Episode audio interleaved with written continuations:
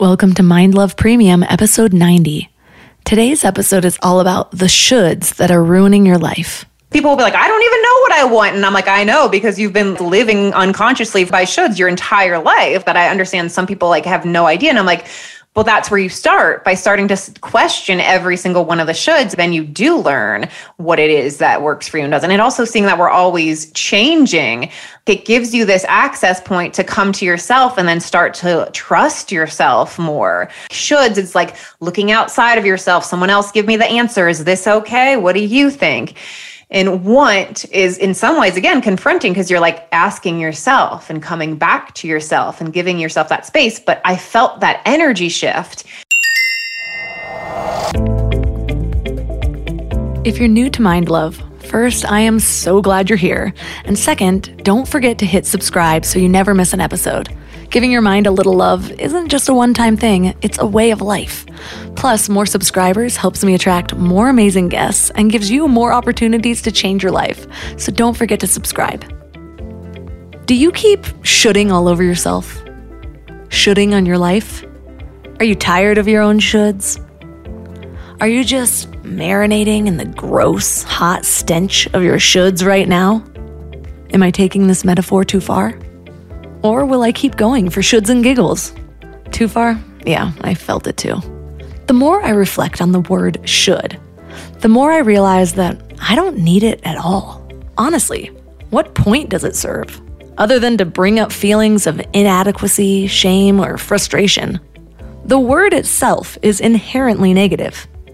It's an active form of self criticism. Plus, it immediately takes me out of the present moment.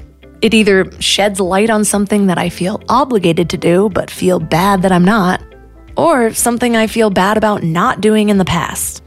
And the keywords there are feel bad. So, why would I want to consciously use a word that makes me feel bad?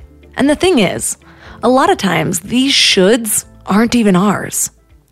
The reason that we feel like we should do something is because that's what we've seen modeled, or other people have expressed that it's important or we've gotten the message from somewhere. But maybe the reason that we aren't doing it is because that specific belief about what should be doesn't match what our true selves think are important. I have some big shoulders in my family. And one of the ways that it affected me actually wasn't people telling me what I should do all the time, but it was hearing about what they thought other people should do. The way someone should parent a child, the way a daughter should talk to her mother, the way a home should look, the way a person should dress, the way a friend should respond. It's like they're proclaiming these unwritten rules of society that we should all conform to in order to be good enough. I think this is actually one of the biggest dangers of gossip that people don't talk about. It's not just about talking behind someone's back or sending negative energy toward an unsuspecting person although those things suck too. But we hold that negativity. We sink into our lower selves because we think it feels good, like talking about them lifts us up somehow. But really, it just reinforces all of these beliefs of the way things should be by pointing out who's doing it wrong. And then we're the ones who have to carry those beliefs with us. We're the ones who feel the burdens of imaginary limitations and boundaries that we create. And most of the time, we don't even realize it. We don't even realize it's the pile of shoulds that we're sitting in that's keeping us stuck. The energy of words is a powerful force.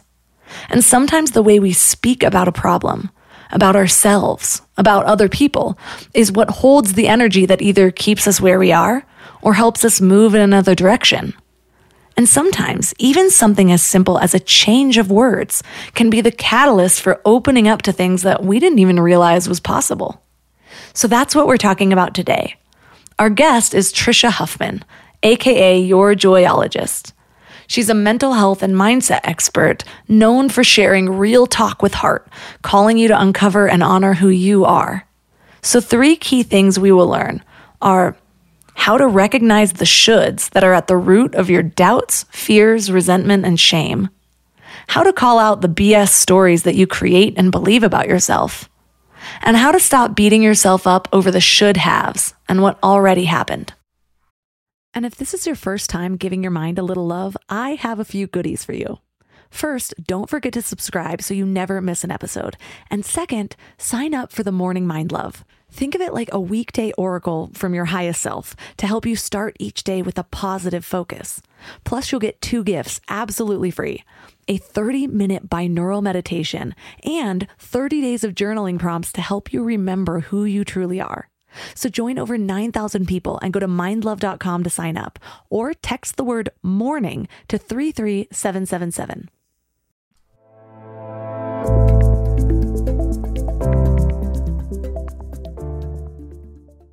And now let's welcome Tricia Huffman to the show. Hi, thanks so much for having me. So, what's your story? Or really, what was the moment that you started questioning everything you thought you knew? ha. I love So, what's your story? Uh, you know what? I feel like I've always been a questioner. And uh, I love that about myself and it's something that I really see now as a gift. But I do remember at a time like feeling like, oh, does this mean like I'm nosy or like I'm, you know, like why can't I just like I, I got like shut up a lot as a kid too. So like, but now I really see how my curiosity and questioning has helped me. So I feel like there were two pivotal moments in my life though that really shaped who I am and how I move through life. And one of those was when I was 15, a freshman in high school. I had like chronic pain and all sort of like issues with my health, but nothing that was like super serious. Like, you know, a lot of stomach problems and like achiness. So would go to lots of doctors, but not get any diagnosis. So I had that going on, but also just, you know, being 15 and being a freshman in high school and just like feeling this like craving to both fit in and stand out, you know, like wanting to be the one everybody liked but like so what is that? What do i do? It, you know like what music do i like? What do i wear? Like this interesting thing where i think we can still no matter what age you are can find ourselves doing where it's like we are owning who we are but it's like we're really going through all of these like should files. Like wait is it okay for me to wear this? Is it okay to like this music? What does that mean about me? So i kind of just really came to the end of my rope and I, I did ponder ending my life a lot back then. And I actually had like, you know, my family, my mom was taking me to get all sorts of, you know, taking me to all sorts of specialists. I was you know, I got invited to all parties and stuff. Like I, I wasn't like left out and, but I still felt that I still felt like nobody really knew me, even though I had friends and everything. But I just really felt so isolated and alone. And so I thought about ending my life a lot. And I, there was a moment where I really was just like had a breakdown and gave myself the choice. Like you either got to follow through with that and stop just thinking about it or like make a change. And the way I talk about it, it sounds like it was like very linear, but like I said, it was really like kind of even a mental break uh, where I was like drawing in red lipstick on the mirror. And what it came down to was like, you can keep living, you know, you're going to either going to end your life or something has to change. And how I felt was like I really couldn't control the physical pain that I was in, but could I do something about the emotional pain? Right. And that language, that's what I give it now. But like really just seeing how living in this like what am i supposed should should i do what should i like what should i say like trying to put the attention more on what do i want? What do i think? What feels right to me instead of looking outside of myself? Like is this okay? What do i want to do? What should i do? What should i like? All of that. So so that was a real life changing moment that i chose to live my life. And I really feel that every day, even on, you know, harder days, that it's this a reminder of like, okay, wow, a lot's going on right now that I don't like like or want to deal with. And I'm in a hard time. And I'm choosing that I'm alive today. So it's not like, okay, don't ignore the harder stuff, but it's like, all right, I'm alive. This is my life. So that's something that I really have presence to daily so that really shaped me and i will say that still to this day it is a, a, constant struggle to come back to what do i think what do i feel what do i want and give that more of the attention than what do i think people may think of, of me when I, you know, do something or make the choice or whatever. Right. And when I first think about like, oh, trying to fit in too much, like, are my clothes okay? Is this okay? I think back to high school and there are so many examples of that, you know, like you're just, you're mm-hmm. like trying to conform so hard. And part of me has wondered, I wonder if high school's still like that. I bet it is to some degree, even though I feel like as a society, we put a little bit more pressure or put a little bit more importance on individuality than we did before. I think we've learned some things since I was in high school. However, when I was really pondering this, I was like, well, I don't think it's that much better in my life most of the time if mm-hmm. I wasn't doing the conscious work around it, you know, like and then we just had high school. Now we have Instagram and mm-hmm, our exactly. Facebook groups. Yeah. And oh my God, there is nothing more cutthroat than like a new mom Facebook group where everyone thinks they know what they're doing, but nobody actually does. And you write something, and then all of a sudden, all these people pile on you, and you're like, oh my God, you're trying to like walk it back, edit your comment. like, it's so insane. And so I don't know if we've made progress from high school. What are your thoughts? No, exactly. And that's what I'm saying. Like, still to this day, right? So I have had that awareness and then more that comes from like, you know, even even what I ended up like committing my life to like sharing these messages and helping other people to shift that but that doesn't mean like it's not like oh great so i cured myself back when i was 15 or this other pivotal moment that i had or whatever no it's like like you said a daily moment to moment conscious awareness of whoa what am i feeling right now? Like what's going on? Oh i'm judging myself. I'm feeling like i'm not enough. I'm in a doubt. I'm in a fear like that i'm really tuned into what i'm thinking and feeling and then being like wait where is this coming from That so much of it is this like comparing ourselves to others or worrying about what other people will will think of us? And so like wow okay well what do i think? Do i really believe that? And it's on so many different levels like the small stuff of like stepping outside my door to not even do anything important in what i'm wearing that day like every single freaking day that still will mess with me because of like diet culture body image stuff that i was raised with Same. I had a full blown eating disorder for over a decade. And I notice things now uh, about maybe family members that I was raised around or whatever, and and different word things, just choices of words that it's funny when you watch another person. I feel like it's so much easier to see like oh, if you just switch this word, your life might be different. But it's so much more difficult to see when we're doing it. Isn't that always the case, though? Yeah, we can tell everyone else what's wrong with them, but not necessarily ourselves.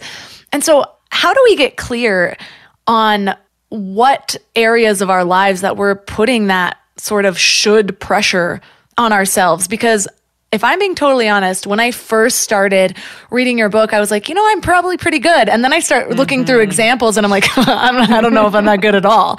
So, where's that first step to really identify where it's affecting us?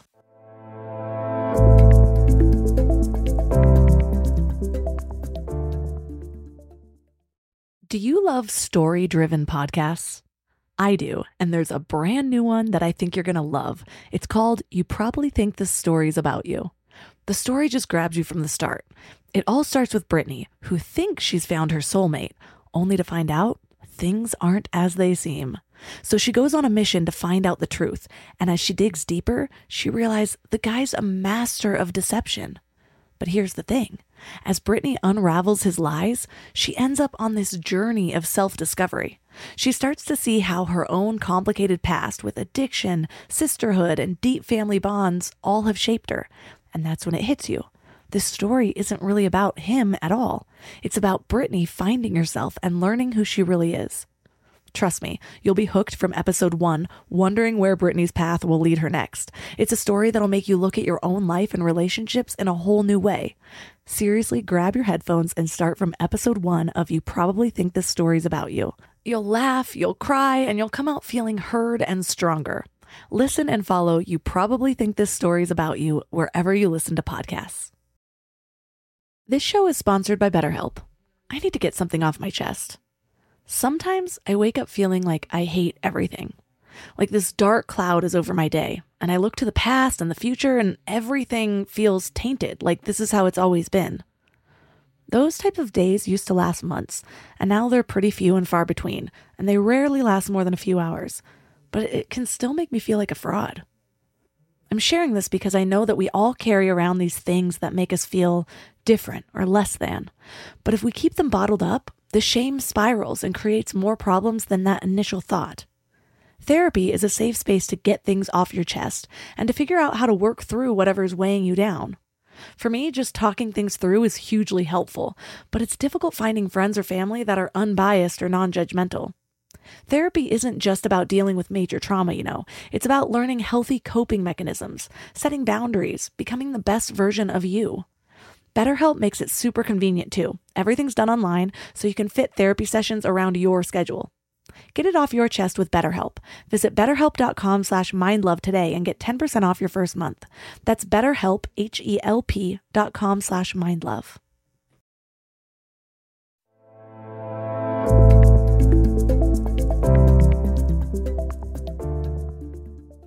Where's that first step to really identify where it's affecting us?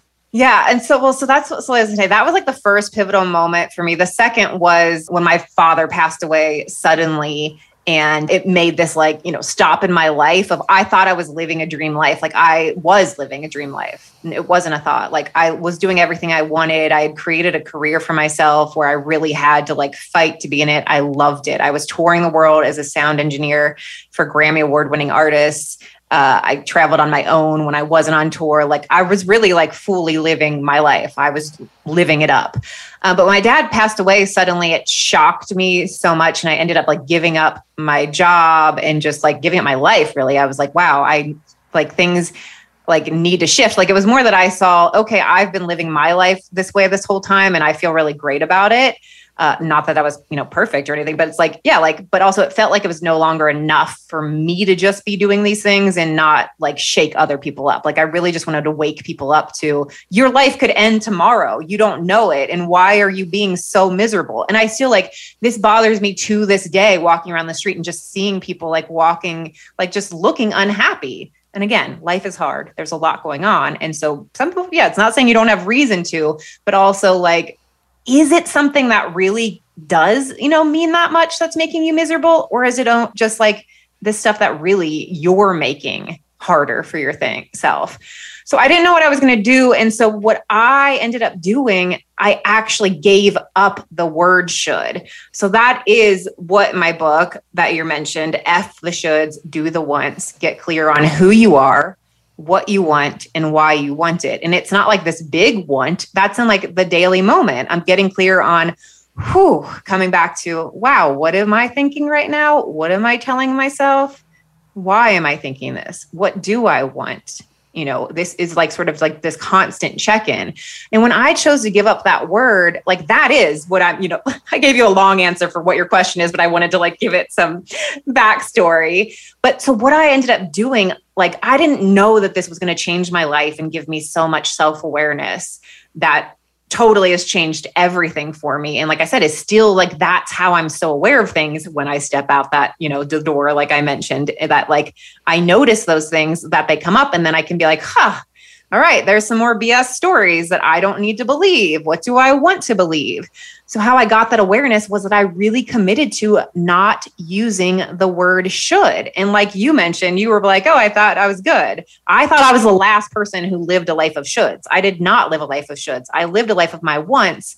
But once I focused on the actual word, I saw where all day long I was. Oh, what should I do today? What should I eat? What should I wear? I should really, you know, send that message to so and so. Oh, that look at that person's doing. I should do that.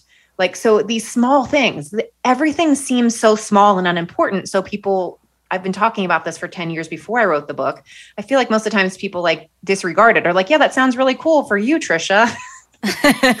Good job. But they don't try it. They're like, yeah, yeah, yeah, I know. F the shoulds. Yeah, F the shoulds. Yeah, don't shit all over yourself and not paying attention to the actual word usage. So for me, I realized how much it was in my language. And so then it made me constantly come back to myself and question what I was saying, doing, thinking, believing, and why. And sometimes it was just still choosing the same thing. It was just switching it out for, oh, right, this is my choice. I want to do this.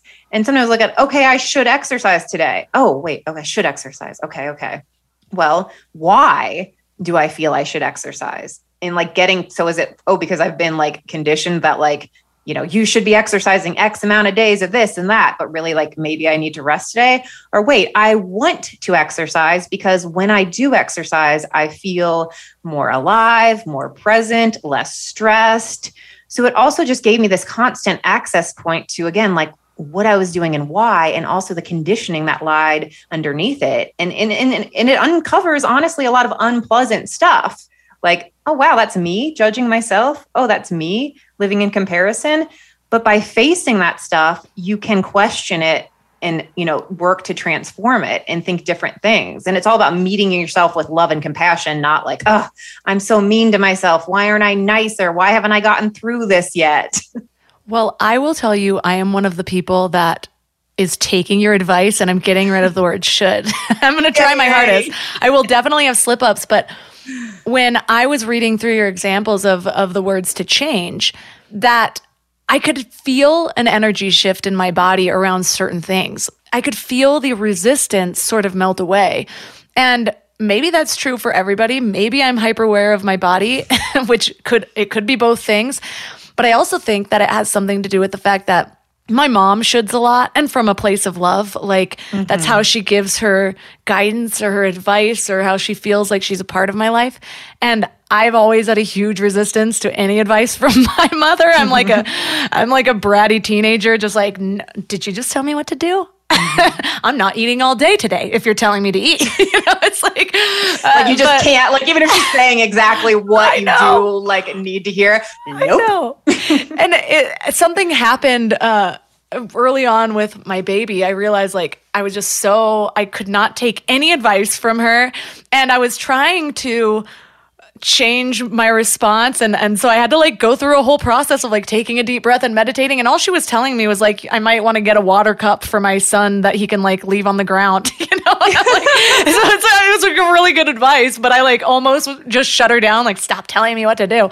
But then uh finally I was like you know, I'll try that. but it's funny because I think I have so much resistance around the word should. The moment that I'm telling myself what I should do, I have a very similar resistance. And so all of a sudden, I don't feel it in the same way. I don't feel like, no, I'm not doing that. But I'll feel it in the form of procrastination or mm-hmm. just not doing it or beating myself up or just feeling less good about myself in general. And so it comes out in all these other ways. But because there's not like, a, a dialogue in the moment, I don't necessarily recognize it. I have learned that I can create that dialogue. I just need space and like a moment to breathe. And it, it, goes back to what you were just saying about asking yourself, like, should I really do this? Do I want to do this? Why do I want to do this? And getting to the root of it. But so often we live our lives just through our habits just so habitually everything's automatic that we don't bring thought to any actions. And so we don't even really realize that we're feeling resistance. We don't realize that our word choice is holding us back. And we just know that, oh, I'm not good at getting stuff done, or I procrastinate too much, or I don't always follow through on my habits or my goals. And so just taking that space a little bit to have a moment and have a dialogue with yourself, the answers that you're looking for have the chance, the space to come up. Yeah, exactly. I mean, that's what, you know, like why it was so mind blowing for me back when I started this, because I am a like kind of like fast talker, fast thinker. And it made me slow down so much to just like, again, when I would hear that word, pause. Oh, wait, what did I just say? Or what did I think? What's going on? And for me to like then have this awareness around it and allow myself to dive in and and like that's where then again we start to like actually get to know ourselves and what do because people will be like i don't even know what i want and i'm like i know because you've been like living unconsciously for should by shoulds your entire life like that i understand some people like have no idea and i'm like well that's where you start by starting to question every single one of the shoulds and like then you do learn what it is that works for you and doesn't. And also seeing that we're always changing but like it gives you this access point to come to yourself and then start to trust yourself more so that you can. And that's like what i'm sharing in the book too it's like i didn't these were not all things that I realized, you know, back in 2008 when I gave the word up. It's now seeing like over a decade of committing to this, how deeply it, it's within us. And like I said, that I still have to overcome it every single day, multiple times. And so I really committed to not using the word unless, you know, like I'm giving it, we're talking about it, or I'm giving, oh, that's me saying I should do this. Like I'm naming it, like I'm aware of it. But like you were saying, the inner dialogue, I don't necessarily hear the word in my head but i then was able to tune into the energy of it. Because like when you said when you you know i noticed that right away too. When i found the word because i committed to giving it up i was like whoa this word tries to come out of my mouth all the time. Like what am i going to say? I have to have a word to replace it. And so that's where my swapping for want came from because i would be like you know we should what do I say if I'm not saying should? I'm so confused. I don't know how to say this now. And so I just needed a word to replace it to be able to finish my sentence because I was so committed. And then when I realized that want just felt so good and different, and I felt that energetic shift, like I was coming back to myself. Like shoulds, it's like looking outside of yourself. Someone else give me the answer. Is this okay? What do you think? And want is in some ways, again, confronting because you're like asking yourself and coming back to yourself and giving yourself that space. But I felt that energy shift. And so, because of that, all of this time saying so committed, I feel the energy in my body. So I can just be moving along with my day and then be like, oh, what's going on? I feel this like heaviness, like what's going on? And then again, like, so sometimes I don't even hear the word or feel the word. It's just getting so in tuned with, oh, what's going on? I feel, oh, what am I feeling? Oh, this is worry and like naming the feelings. And I can usually end up relating everything back to should, which is what I end up doing in the chapters of the book. Like I said, oh, this came from comparison. This, like, I feel funky because because, you know, I saw open social media and saw people doing this. And then I guess I got like in some comparison mode, but I shut up the app and then I kept going with my life. But then, like two hours later, I'm feeling this funkiness and realize, like, oh, it's because I got, you know, feeling this not enoughness from that. And so, again, while I'm bringing myself back to the attention of my feelings, then I can clear up what's going on and come back to, oh, who am I? What do I want? Okay. What can I do to support myself in moving through this? Or what is actually happening here? And so constantly like coming back to myself, even when I don't necessarily like hear my word or word or caught myself in a should. Or like, oh, right, this is procrastination because I feel like I should be doing the work that I'm doing. Yeah, it's so true. I, I love the sentence that you wrote in your book that it, it's not just a word exchange, it's an energy exchange. And when you practice something like this, I feel like in the beginning of the journey, it starts out as more like, oh, I just caught myself saying the word should again. But then as you get more adept to it, you're like, something feels off. Mm-hmm. And then you can go the opposite way rather than like, oh, I said the wrong word. Is this what's causing this feeling? Oh, I can see there, there's underlying feelings there. Maybe that's why there's resistance. Then it starts to be like, I feel a little off or I feel some resistance. Why? Maybe I need to go reframe the way I'm thinking about what I'm about to do. Because if I actually want to do it, if there's reasons for me to be motivated to do it, and I find those rather than just this random pressure coming from God knows where, then maybe I might be likely to follow through. But I can almost hear people saying, well, you can't just do what you want all the time. You know, we've got obligations, we've got families that we've got to be there for, do things for. I have a 15 month old. He's definitely not doing things for himself.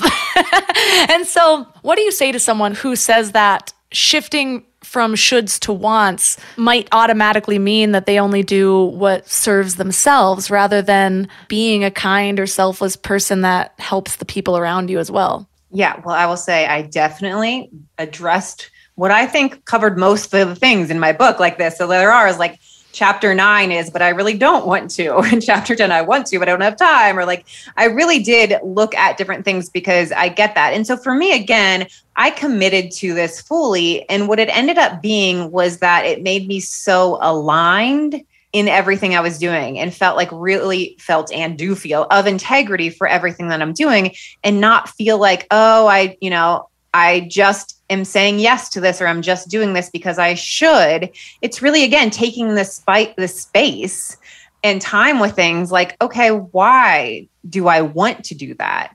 You know, it's like, okay, great. Like maybe it's, oh, I'm going to help my friend move this weekend. Or maybe even like, yeah, I said yes to going to their plans, but I don't really want to go out, but I should because that's what a good friend does. Or I should help her move because she helped me move, or whatever the thing is that it can feel like it's not like a, woo, I really want to do this. Then it's looking at it deeper and again and seeing, well, why would I want to? because you know they help me and but that's not even enough it's like they help me and so and I really like want to show up as a supportive friend.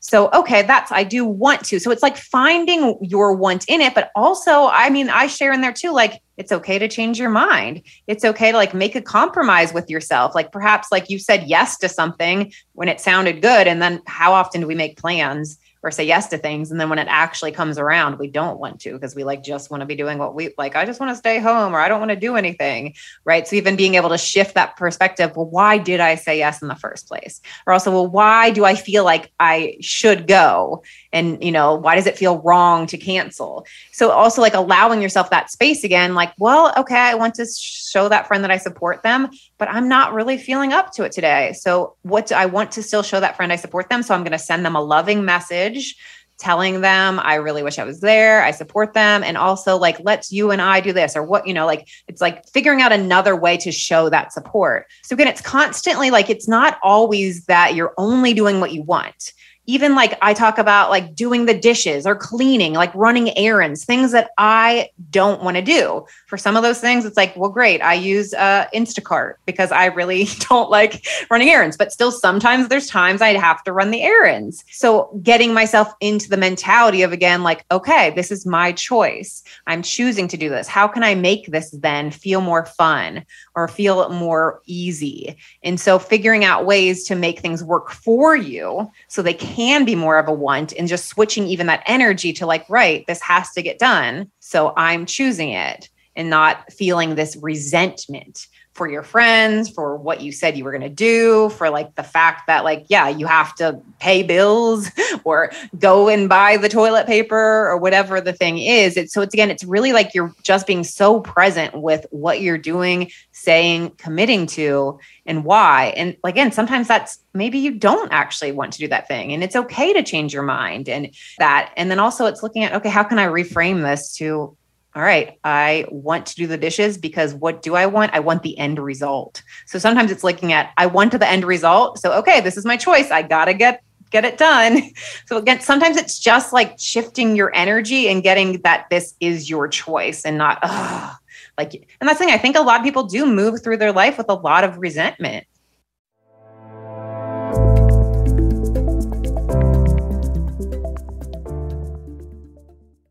You know, I'm all about aligning in every aspect of life, right? Well, that philosophy extends to hiring too. When it comes to finding the perfect fit for your business, sometimes the best approach is to stop the endless searching and start focusing on alignment. And that's where Indeed comes in. Indeed is like the matchmaker of the hiring world. With millions of job seekers visiting their platform every month, their powerful matching engine is designed to connect you with candidates who truly align with your needs and values. But here's the thing Indeed isn't just about finding any old match, they're committed to delivering quality. In fact, 93% of employers agree that Indeed provides the highest caliber of candidates compared to other job sites. And that's the kind of alignment I'm talking about. As a busy mom juggling episodes, clients, retreat planning, family life, I just don't have time to waste on a drawn out hiring process. And that's why I love Indeed because it streamlines everything from scheduling interviews to screening applicants and messaging potential hires all in one central hub. And the more you use Indeed, the smarter it gets. It learns from your preferences. With over 3.5 million businesses worldwide trusting Indeed to align them with top notch talent, it's pretty clear that this platform is the real deal. And listeners of this show will get a $75 sponsored job credit to get your jobs more visibility at Indeed.com slash mindlove. Just go to Indeed.com slash mindlove right now and support my show by saying you heard about Indeed on this podcast. Indeed.com slash mindlove. Terms and conditions apply. Need to hire? You need Indeed. Another day is here and you're ready for it. What to wear? Check. Breakfast, lunch, and dinner? Check. Planning for what's next and how to save for it? That's where Bank of America can help. For your financial to-dos, Bank of America has experts ready to help get you closer to your goals. Get started at one of our local financial centers or 24-7 in our mobile banking app. Find a location near you at bankofamerica.com slash talk to us. What would you like the power to do? Mobile banking requires downloading the app and is only available for select devices. Message and data rates may apply. Bank of America and a member FDIC.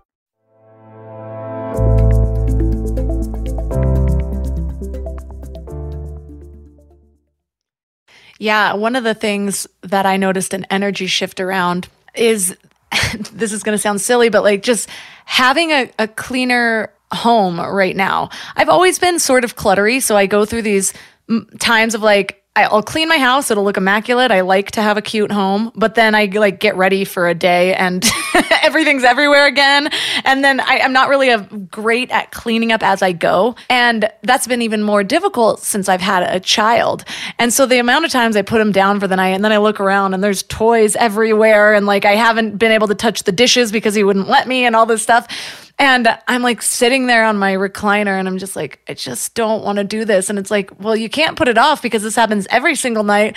And one of the ways I've been able to get up and do that is that I want to be the type of person that doesn't procrastinate on everything or that just does the things that need to be done. I see other people doing this, you know, and so rather even ju- than just the end result, which sometimes I can't even get myself, I'm like, yeah, I want it to be clean, but I want somebody else to do that for me. Mm-hmm. then it's like, mm-hmm. yeah, but then I'm just building this neural pathway that I'm not the type of person that gets up and does this for just one more day. And it's going to be even harder to break. And so might as well start that pattern disruption now. But then a lot of the things that we've been talking about are amazing at really getting clear on like, okay, are you living the life that you really want, that your soul desires? Or are you going by what everyone else thinks that you should do. Like, is this going to make you happy or do you just think that you should? But one of the things that you talk about shoulds is that they're related to our fears and our doubts. How so? Fears and doubts, I link it to like so many different things and emotions in our books but yeah, like there's so many ways to link the fears to shoulds and doubt. Cause like, I mean, if you name like a fear, like I think often too, like the fear, you know, the fear of failure, the fear of just even like we have so many fears on a daily basis that we aren't aware aware of. Like, right, I'm afraid to ask my friend, like if they can, you know, if we if I can cancel. I'm afraid to ask for help. I'm afraid of getting a no. You're afraid of being judged. Like there's so many things. And then also the doubts like holding us back from like what we want to do what we want to say even to ask the thing because it's oftentimes oh well i feel like i should just do it this way. Oh i shouldn't ask them because i'm just going to get a no. Like i should be further along. I should like we're like we're doubting ourselves and that's also doubting our worth and what we think we're capable of because we're feeling like we, we're often looking again like outside in comparison or what we think other people think of us.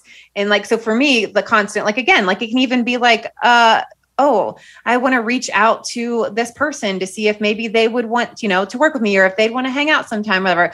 Oh, well, they're probably just going to say no. So I shouldn't like these things like where we stop ourselves and feeling like I shouldn't do that. I should be this way. I should be that. And oftentimes it is, it's like a doubt, uh, doubting ourselves is what keeps us stuck into that instead of again and what if you just questioned that like one of my favorite things is, is, like that you can doubt your doubts and question your fears. And then you'll see that it's usually what's holding you back is because you're telling yourself some version of i shouldn't or i should be this i shouldn't do this i shouldn't ask them. Like a lot of should nots i think are in the doubts and fears but also like yeah the comparison ones. And then you doubt that you can do what you've seen other people do or blah blah blah yeah. Or even like as a mom, you know, you're talking about as a young mom, like, right, you're doubting and like so many, I, especially I remember being a younger mom. It's like, yeah, feel like I should be doing things a certain way. So I would doubt myself constantly in the fear of doing things wrong. And that was because like it was looking more at like, oh, what should I be doing? What's the way I should be getting my kid to sleep, my baby to sleep? I thought they were just going to fall asleep on their own. What, you know, like like, you know, so it's like we're questioning ourselves, not in the way of like questioning our thoughts, but questioning what actually might be working because we're looking outside to what other people are doing or what other people say. Oh my gosh. I think one of the biggest motivators for eventually having a second child is just that I've done so much work to understand how to raise this first one. I want to just be able to use that knowledge again. you know, like, but you're right. There's so many shoulds. There's so many ways to do everything, especially parenting, but anything, building a business, being in a relationship, what the structure of your relationship looks like. I actually have a friend who doesn't live with her husband, and mm. everyone's like, oh my God, that must not be a very good marriage. And for most people, for maybe a lot of people, it wouldn't be. But for her, she feels like it's the only way she can be married. and so it's like, we have more choices around even the things that are so structured that everyone's doing it the same way. And it's like, wait, is, is, somebody forcing me into this thing right now, this way? And I find that it comes up with every stage of anything. Like maybe I'm like, yeah, I'm building my business my own way, but then I'm a year in and all of a sudden I'm like stressing about Instagram's new algorithm. And I'm like, who cares? I don't even care about Instagram. you know, like there are a ton of other ways to grow a business. Why do I think I need to do that one? Is it just because my five other influencer friends have these huge followings, you know? And so, just taking a moment to get curious about why you feel this way, where it's coming from, if maybe you have more options than you think you do, is just so powerful. Well, one of the things that you talk about too, and you mentioned it earlier, was about how, especially when other people are involved, it can breed resentment or disappointment or guilt or shame. How do you start identifying the things that you're holding on to um, or the things that you're holding those emotions around so that you can actually start to heal them. Because it's one thing to look at it with yourself. You have to start making changes. You can feel the energy shifts. But when other people are involved and you realize how many shoulds you're holding around the people around you it can be a little bit more difficult to heal i would think yeah i love that question I loved what you were mentioning about your friend and like her marriage and living in a different house, where I like love hearing stuff like that, right? Like, good for them. And it's so interesting because, yeah, the people that would hear that and like uh, get alarmed or like, oh, no, you shouldn't do that, right? Like, they, they might not even say it, but in their mind, it's like, no, that's not the way you should be married, right? And it's so it's interesting to me too. It's like, well, why do we like care? If it works, you know, like you, the people, the only person it needs to work for, the people in that marriage and that family, right? Like, mm-hmm. and, but it's like we do this automatically where we start to feel like, I think what can happen, and I talk about this in the book, and I think it's related to like moms too. It's like, it's so interesting to notice when you what can happen and when we you know we can get clear on our side of the street of the expectation the resentment the disappointment the blame and notice like oh what am i feeling? Like naming the feeling is huge for me of oh, what is going on? Like, what is this like feeling? Or again, it's just like the discomfort I can feel in my body where I'm not able to be like fully present or I don't have as like an easier access to joy, right? It's just like, oh, things feel harder. Oh, what's going on? And then noticing, oh, right, this is, I'm disappointed or I feel re- why, or I feel resentful, like I feel anger, and then looking at why. And I have like a series of questions that I take myself through in the book in a couple different ways, depending on what's coming up. But like naming the feeling is really powerful. And then again, looking at, well, what is there?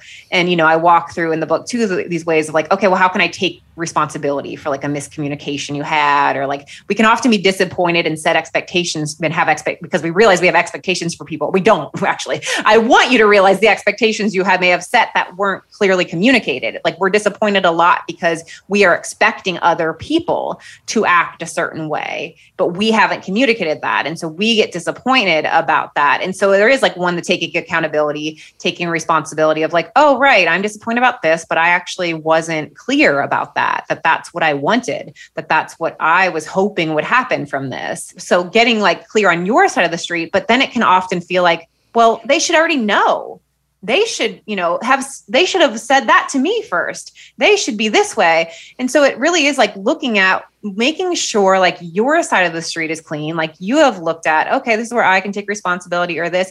But then also seeing if you're continuously having these feelings with the same people over and over again then also like wait, maybe you need to shift that relationship like if you're constantly struggling with that disappointment and then you're like, oh, right, okay, where can I take responsibility? And here's the, okay, so I'm going to communicate clear or that. If you have to constantly keep coming up these same things with these same people, then it's looking at reframing that relationship. And that sometimes is a communication and sometimes that's just like you creating this sort of new boundary for yourself and how you relate to that person.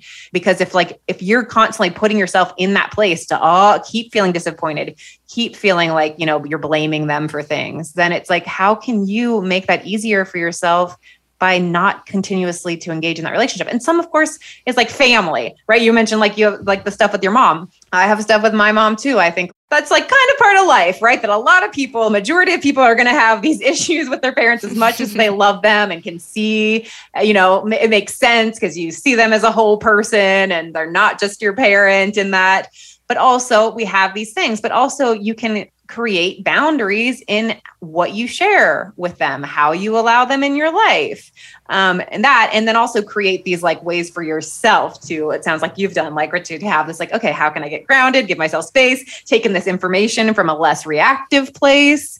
But so again, it's taking a lot of account accountability for your own stuff, and then seeing you can't change other people. You can try to, and you know, I do again in the book have ways to communicate, and that's too. We often focus a lot on shooting ourselves and looking at our own stuff, but looking at conversations with other people and what are we expecting of other people and feeling like they should do it this way. They shouldn't be married like that. They should be like this. They should already know this. And looking at too, when we're judging people, like, how does that serve you?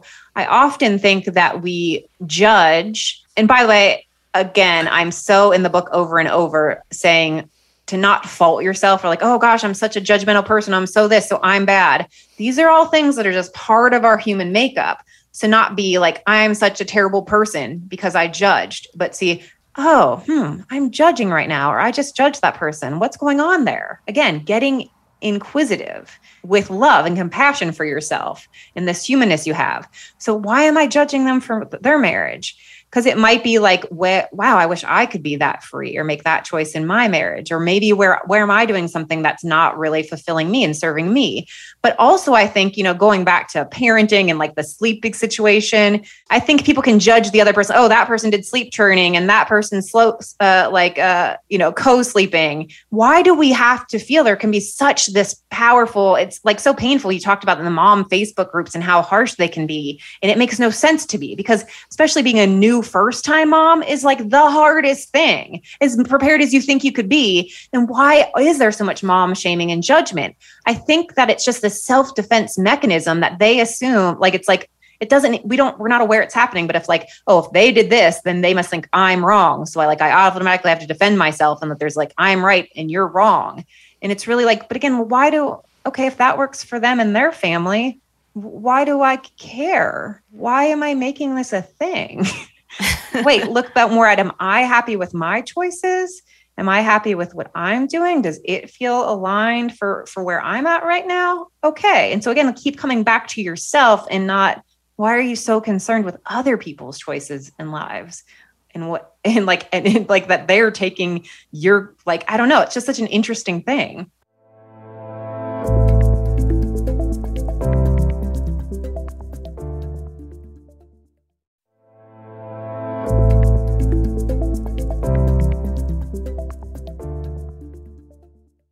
When I notice that I'm judging somebody else, one of the ways that I interrupt my own spiral of like, God, why are you so judgmental? You know, is that I I recognize it as that's likely the same way that I'm judging myself. Mm-hmm. And I'm probably even more judgmental about it because I'm still a little bit insecure about my own choice. And I think that's mm-hmm. why it can be so feisty in those like new mom groups. Like I my baby was born February 2021 and there's all these Facebook groups for like moms of February 2021 babies and it's like, "Oh cool, we're all in this together." But man, nope, people got so feisty right after their babies were born. I had to leave all the groups. But one of the things that also helps when I realize I'm beating myself up it was from I, I listened to the audiobook of byron katie's loving what is and she's like coaching somebody through this moment in this audiobook i'm not sure if the physical book does something similar maybe it transcribes it but it's a real raw example of her with this guy on stage and he sounds like he's like maybe in his 20s or 30s and he's a seeker. He's like trying to find his spiritual footing, and his parents are I don't know which religion, which religion, but it's some pretty extreme, like very, I don't know, like they just live by their religion.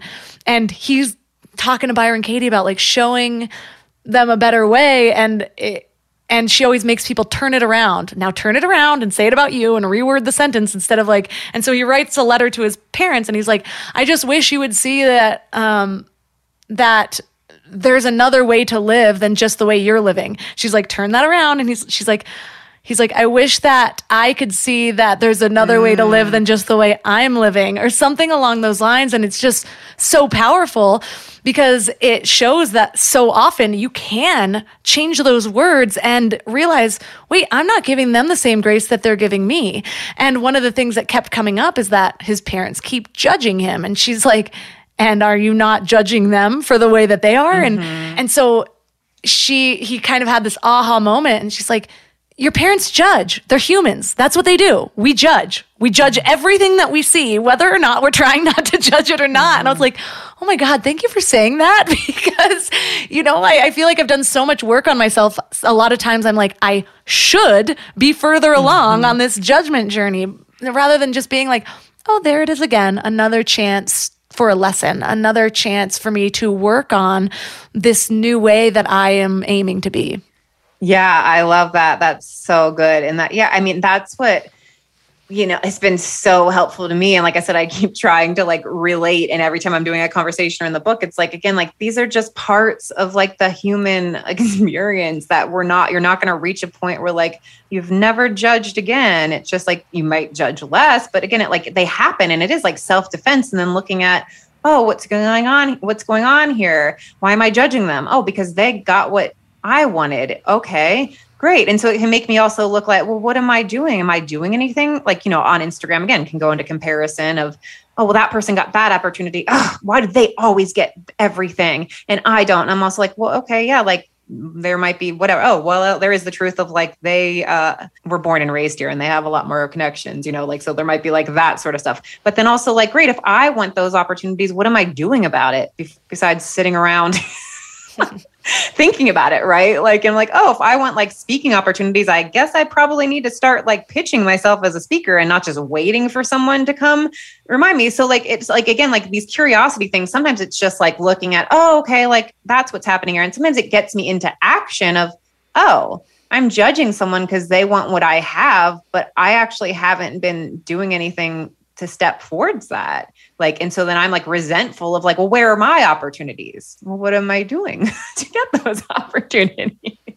I love that. I feel like so much of this work it's not even just about like okay not beating ourselves up anymore or you know feeling happy in our day even though that's such a huge part of it and a huge byproduct but another byproduct of it is that when you commit to doing this work, you find out so much about yourself that you would have otherwise just glossed over or just lived this part of your life automatically or without thought or just the subconscious drivers of our behavior. But the moment that we start to slow down and, and notice where we're adding those shoulds to our life, when we're feeling off about something that we're doing and what's at the root of that, and where we're placing expectations on ourselves and other people, that is powerful self work to understand more about yourself that's going to filter out in every area of your life.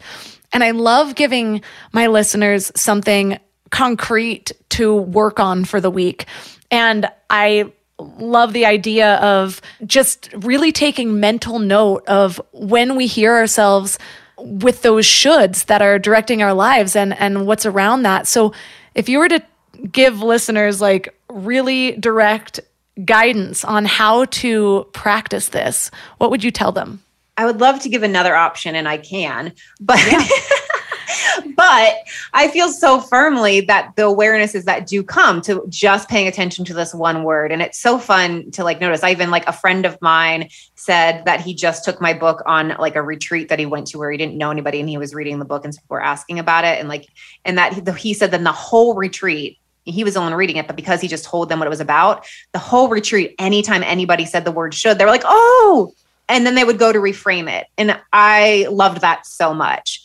So it's like to not discount the power. And if if like why not just try for commit to one day? Because i think we'll be like oh i can't commit to something for the rest of my life or like whatever. We we don't do things because we act as if it's going to take too much time and be too hard. So i'm always about trying to make things be digestible. Even like when you were talking about like the cleaning the house at the end of the day or like those things of getting yourself motivated to actually do the things that you don't want to do. Like one of my things is like just five minutes. I can just do five minutes and like choose like yeah i'm choosing. I'm going to want to do this for five minutes. You can accomplish so much in five minutes if you just get off, you know, get into it.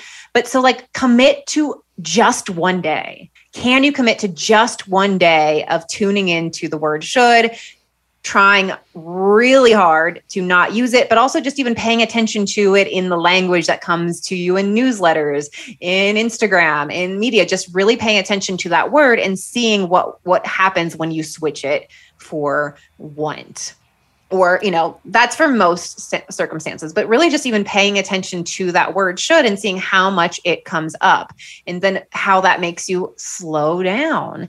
And i really it's like life changing in so many ways and again, I think the biggest thing I'm like, I talk about self awareness, but it's also I'm so present. And sure, I am like, I've got a million things going on in my mind uh, at all times. And yet I am really present to what's going on, where I am. And so that really affects how I experience my life. And when I'm with you know, when I'm doing things, that I'm there, when I'm taking a walk, that I can be so tuned into the beauty of nature. Like this way of life has given me like so much presence. And I'm aware that so often when I'm with other people, other parents or many kids, like that a lot of people, they just seem like there's so much running on and running in the background. And again, I'm a busy, like I'm a busy thinker person there, but at the same time, I can have that and be like fully present. And for me, that's where like this access to joy is, is in being like in the present. It's such an invitation for more self exploration. Like if you are trying to reframe something to want and it still doesn't feel right, ask yourself why. Ask yourself if there's another way you can reframe it to feel better about it. Ask yourself if maybe this whole thing that you're questioning isn't right for you, you know? And so that willingness or or even just starting to spark the habit of tuning into yourself when you feel like something's not fully aligned or when you don't feel stoked about what you're doing is just a, a powerful habit in general just to connect to your own inner guidance and ask yourself questions that might lead somewhere totally different. So, for listeners that are really resonating with this and want to learn more, where is the best place for them to connect with you and find your book? You can order it online at all the places. And, you know, it, it is in a lot of bookstores, not all like local, but like Barnes and Nobles. But you can go to f the shoulds do the wants.com and that has links to all the places. You can also get some bonuses still there that were part of my like pre-launch campaign. I kept a couple there. So f the shoulds do the wants.com. And then I'm at underscore Tricia Huffman on Instagram and TikTok. Tricia Huffman and Your Joyologist, because Your Joyologist is my brand that I went by for so long, are still like my main thing. So TriciaHuffman.com, YourJoyologist.com, Joyologist and Tricia Huffman will find me at all the places.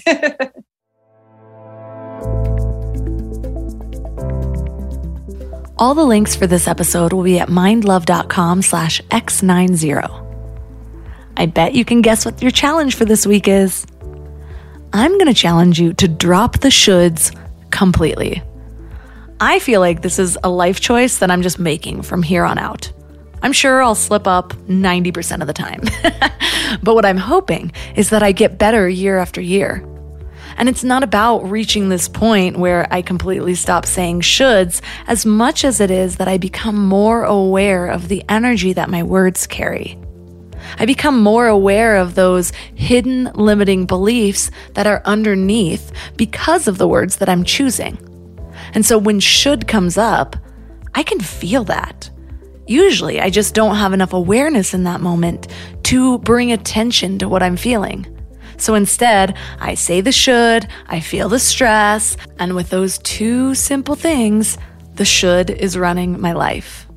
The should is holding me back from my potential, or it's pressuring me to do something I don't want to do, or it's just taking the joy out of the present moment, or my confidence in my role of whatever I'm showing up for that day. So why? Let it go. And let me know how it goes. Let's hold each other accountable. If I say should in my Instagram story, help me cut that should out. I'm still going with this metaphor. I don't know if it's going to stop anytime soon. And don't forget to reach out to me on Instagram at mindlovemelissa or leave a comment right on the show notes page at mindlove.com slash x90. If you'd like to support MindLove, you can join MindLove Premium at mindlove.com slash premium or right in the Apple Podcasts app. You get ad-free listening, early releases, a whole backlog of over 50 exclusive episodes that are only available for premium members, and also other bonuses like meditations. You can also leave a five star review on Apple Podcasts or on Spotify. And if you do, I just might read your review on the show, as in, I probably will. So leave that five star review. And finally, you can find all of my amazing sponsors at mindlove.com slash sponsors. And that's all for today. So thanks for giving your mind a little love today, and I'll see you next time.